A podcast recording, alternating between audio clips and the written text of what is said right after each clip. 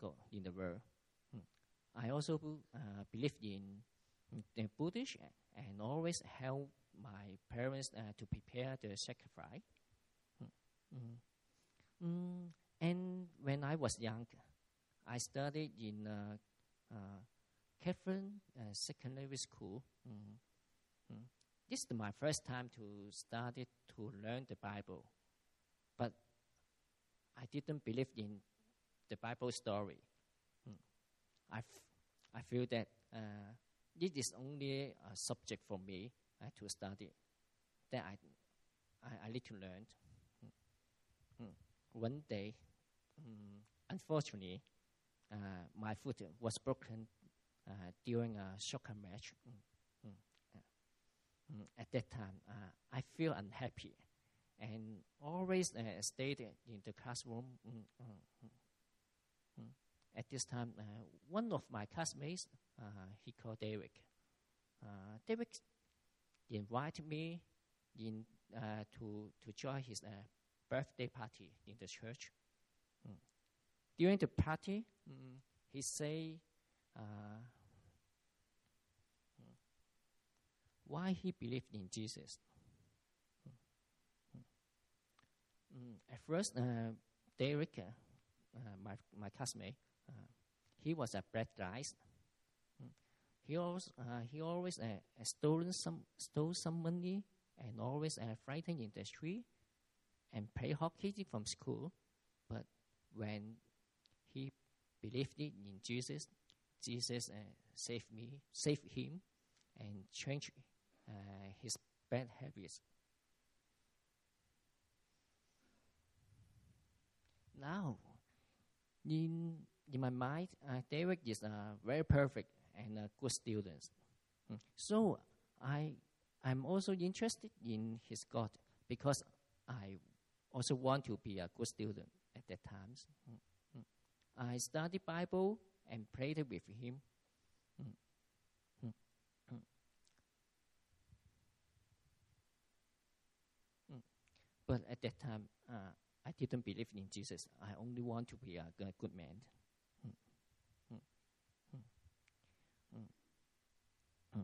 Gradually, I, I also joined uh, their fellowship gathering and hope to be a Christian.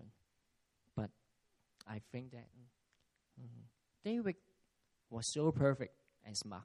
He was a real Christian, and I'm not perfect. So uh, I, I also always uh, uh, find graduate in, in the examination, and I haven't good the behavior. So I didn't want to be a, a false Christian. Mm. Uh, after the, my secondary school, uh, I go to the university in Taiwan. Mm. Mm. I go. Uh, I went to a church with my classmate. Uh, mm. mm, mm. And one day, mm, the church deacons uh, asked me, Samuel, do you believe in Jesus? Mm. I don't reply her. Uh, uh, I, I, don't reply him because I think that I'm not perfect. Mm. I don't want to be a false Christian. I want to understand more. Mm. But the deacon told me a text in the Holy Bible. Mm. Mm. Yes, in the Ephesians, Ephesians uh, chapter 2, 8 and 9. For by grace you have been saved through faith, and that not of yourself. It's the gift of God, not of us, that no one would boast. Hmm. The test encouraged me to accept Jesus because I know that hmm, Jesus saved me. It's a gift. It's a grace. Not I do anything for him. Not I do anything for him to change the life. It's a, it's a gift. It's a grave. It's only through my faith and accept him. So I take off the struggle and accept baptized in, in the Great Love Church when I came back to Macau. Mm. So today, uh, this is my testimony of how I became a Christian. Thank you.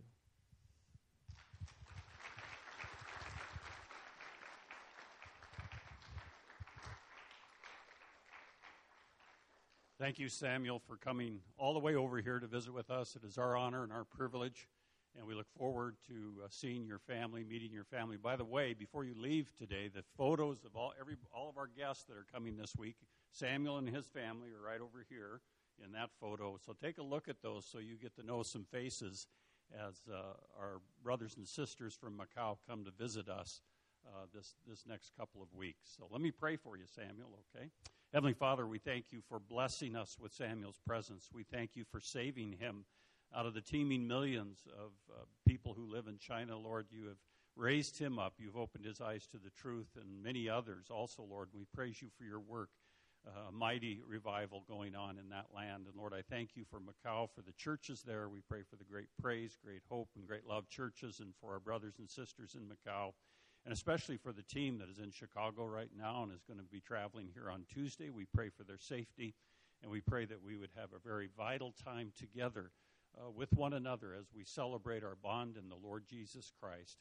And we thank you for Samuel and thank you for him being here. In Jesus' powerful name I pray. Amen. Thank you, Samuel.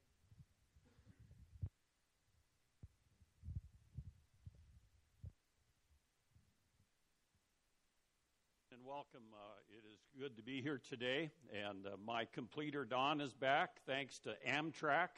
Was even on time yesterday uh, at 4.23 in the morning. That's the only time I pray Amtrak is late, is when somebody's arriving. but uh, she's back, and I'm thankful. Thankful for you all for praying for us and uh, for our family. It was good to be able for her to be over there and be grandmother to two little ones and a mother to our daughter as well, and a mother in law to our son in law. There we go. That's the big job, right? So, uh, but we are glad.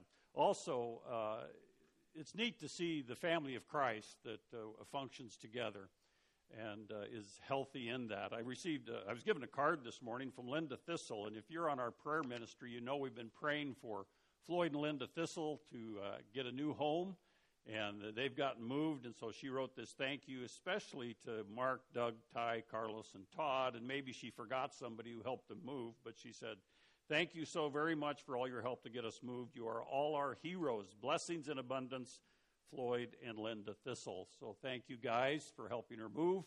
And uh, she says she's not moving again. So, uh, but we appreciate uh, this card, Linda. Thank you. Uh, so. As I was thinking uh, this week and knowing that this morning would be pretty full, uh, this is the first Sunday of the month, and traditionally we observe the Lord's table, communion, on the first Sunday of the month. And it's interesting as I talked to Paul because he was in mainland China last Sunday and he led communion there, and it struck him the global impact of the Church of the Lord Jesus Christ. And as we gather together and celebrate communion together, it's bigger than just our group here. And I was thinking, we're really international today with Samuel being here, representing the believers in Macau. Uh, Carlos, of course, from El Salvador, representing all the believers in El Salvador back there. And then uh, Martin, who's from Canada, who's recently moved down here to work. And so, Martin, welcome. And uh, he's representing all believers in Canada. And I represent all believers from Montana. So, there you go truly an international gathering as we gather to uh, remember what God has done for us. If you remember, if you're familiar with the central passage of communion in 1 Corinthians chapter 11, you know that twice Jesus, in his instructions to the Apostle Paul, uh, in those instructions said, Do this in remembrance of me. And that's why we call this a memorial time. Uh, we don't refer to this as a Eucharist necessarily, but it's a memorial time when we are following the Lord's command to remember what He's done. And every month, as we approach communion, I'm personally challenged by what do I remember? And uh, we've talked about that in the past. But I was thinking this week about uh, the disciples. What did they remember? What did the disciples remember when he told them in that first communion that Bill read for us when they met for the Passover before Jesus was crucified? And of course, Jesus, the Christ, the Messiah, being the very fulfillment of the longing of Israel all of those centuries as they observed Passover, applied new meaning to the Passover feast and especially the institution of what we call the Lord's table. And uh, I was thinking about those early disciples, those 11 who were gathered there particularly, and later on, uh, what did they remember? And uh, I was thinking about that, and there's a passage in the Gospel of Luke. Dr. Luke has given us a historical account, a narrative of one event in early in the disciples' lives. If you have your copy of Scripture, turn to Luke chapter 5. Luke chapter 5, and I'll be reading verses 1 through 11. 1 through 11. One of my instructions in seminaries when you read Scripture is you wait to start reading until all the pages quit turning. Uh, now, in this day and age, I've got to watch and make sure your finger's not going across the screen like this. You need to add a sound effect to your screen, I think, so I know when you're there. Luke chapter 5, beginning in verse 1. Now it happened that while the crowd was pressing around him and listening to the word of God, he was standing by the lake of Gennesaret. And he saw two boats lying at the edge of the lake, but the fishermen had gotten out of them and were washing their nets. And he got into one of the boats, which was Simon's, and asked him to put a little way out from the land. And he sat down and began teaching the people from the boat. When he had finished speaking, he said to Simon, Put out into the deep water and let down your nets for a catch. Simon answered and said, Master, we worked hard all night and caught nothing, but still, I will do as you say, and I will let down the nets. When they had done this, they enclosed a great quantity of fish, and their nets began to break. So they signaled to their partners in the other boat for them to come help and help them. And they came and filled both of the boats so that they both began to sink. But when Simon Peter saw that, he fell down at Jesus' feet, saying, Go away from me, Lord, for I am a sinful man for amazement had seized, uh, had seized him and all his companions because of the catch of fish which they had taken. And so also were James and John, sons of Zebedee, who were partners with Simon. And Jesus said to Simon, Do not fear. From now on, you will be catching men. And when they had brought their boats to land, they left everything and followed him.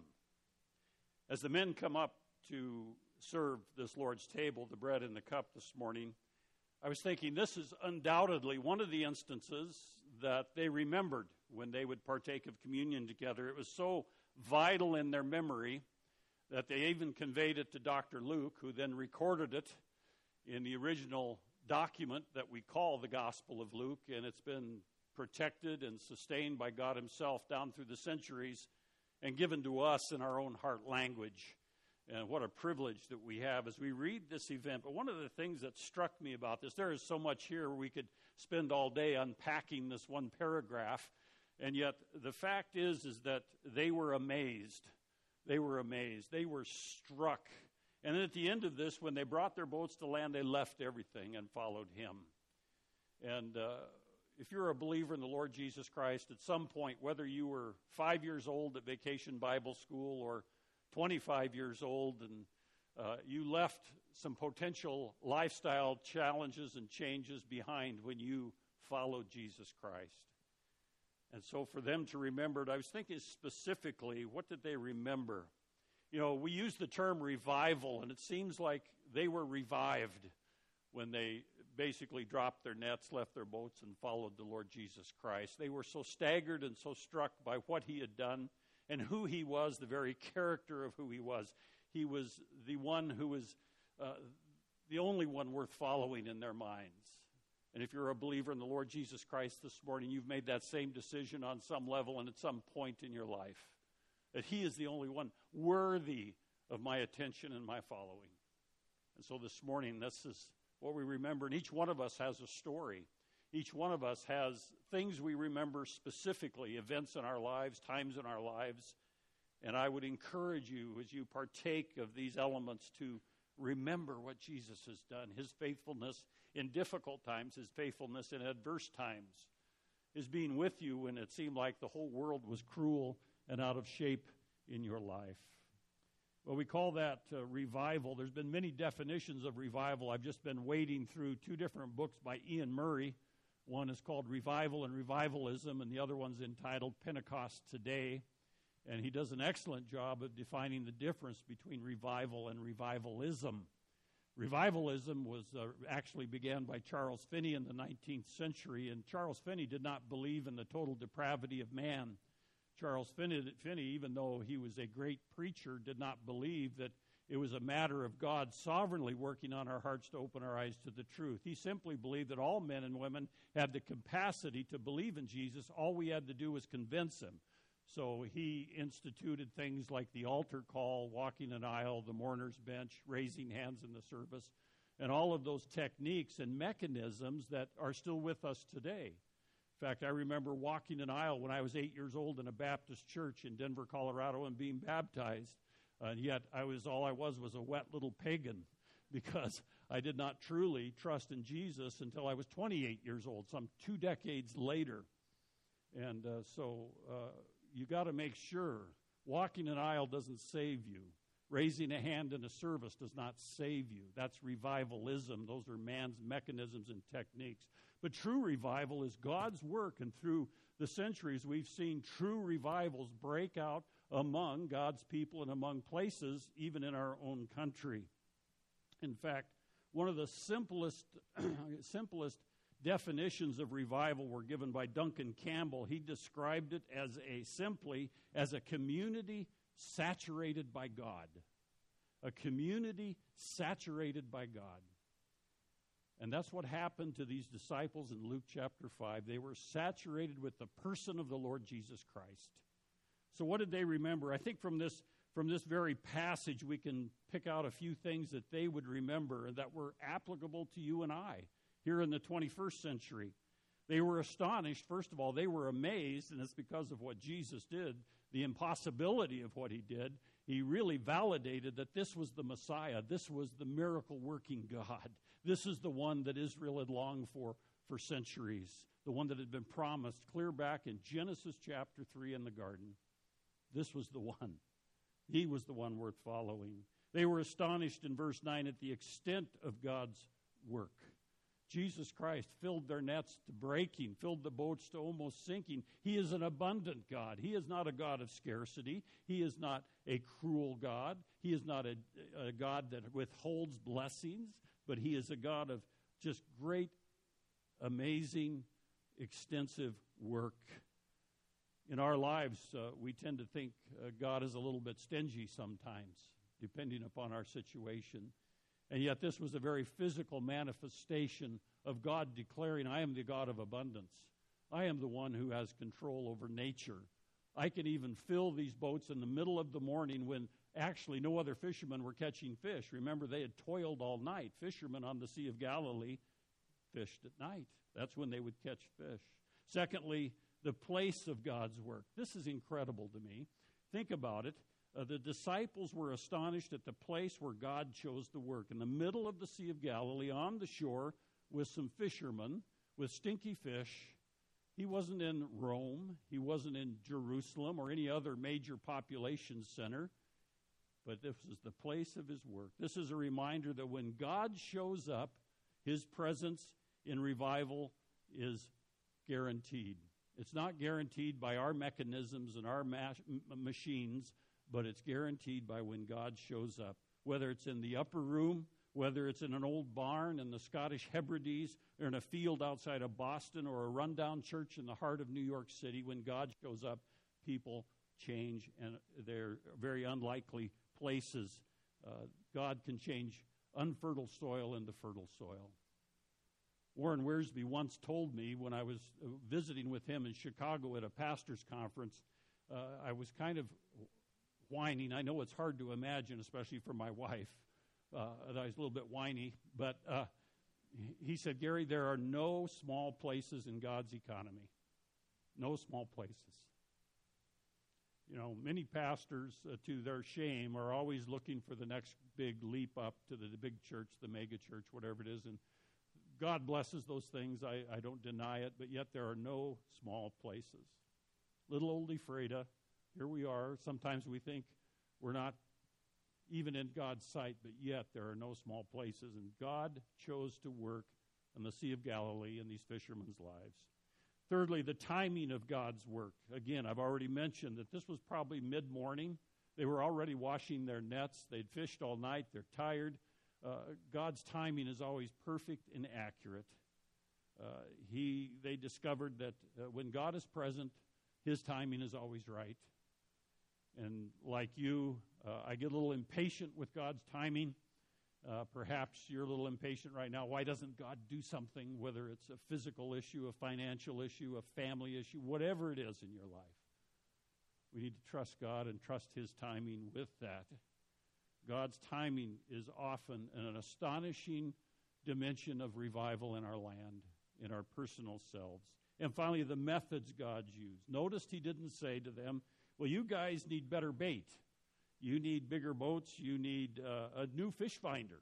You know, you need all this equipment to get a f- catch all these fish. No, he just simply told them to be obedient and cast your nets over. Jesus could have suggested a bunch of new and improved ways. In fact, we Americans, we love the new and the improved, you know. We don't like the old hat stuff. We want the new stuff that uh, we want it to work.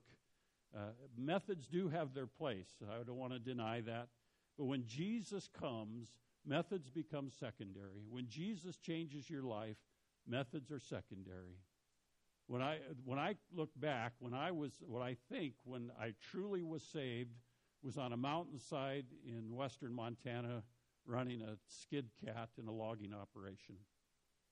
And I think that was the moment that Jesus Christ opened my eyes. It wasn't about any church's methods or any big programs. And each one of you, as a believer in Christ, you have some kind of a story where God opened your eyes and He maybe used a Sunday school teacher or a preacher or, or, or a neighbor or a family member. And that's great. That's how God does it. Just like Samuel's testimony. What a great testimony about. For by grace you are saved through faith, and not of yourselves. It is a gift of God, so that no one may boast. So when revival comes, human methods are eclipsed by his presence and his power. And that's what I believe the disciples remembered on that day when they would partake of communion. That they would look back and say, Yes, remember what Jesus did on the Sea of Galilee when James and John and Simon Peter, when they thought of that. So this morning, as we come to partake of the Lord's table, it is really for believers in the Lord Jesus Christ. If you're not a believer in Christ this morning, I'd encourage you to evaluate your own eternal well being and know that it is by grace, unmerited favor, that a person has eternal life. It's not anything we do, it's not by the good works, it's not about our attitudes in life or how we treat others, but it's about the Lord Jesus Christ and He alone. So when He says, Do this in remembrance of me, what do we remember? We remember the Lord Jesus Christ and what He's done in His grace to challenge us. We follow the pattern given to us in the New Testament and through the Apostle Paul, and it says that they distributed the bread first and then the cup, B before C. That's how you remember that. And uh, so we're going to distribute the bread uh, as we remember what Jesus has done. And I'm going to ask Mark Strickler to give thanks for the bread this morning.